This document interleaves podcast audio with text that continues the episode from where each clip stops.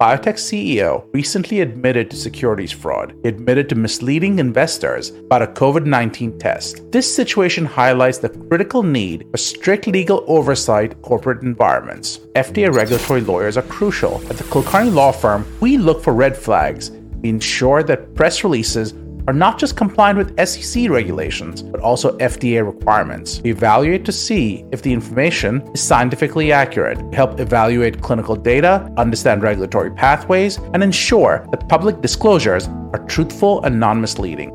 An effective, integrated legal strategy would involve these lawyers at every step. They would collaborate with the communications team to craft accurate messages, work with the R and D department to understand the science behind claims, and liaise with compliance teams to ensure that all regulatory bases are covered. By integrating F D A regulatory lawyers into the communications process, companies can prevent missteps. This team would rigorously vet all public statements for accuracy, legality, and scientific validity. This would significantly reduce the risk of misleading investors and the public. Dealing with fraud and compliance concerns? Look no further. Call me at three oh two, two five two, six nine five nine.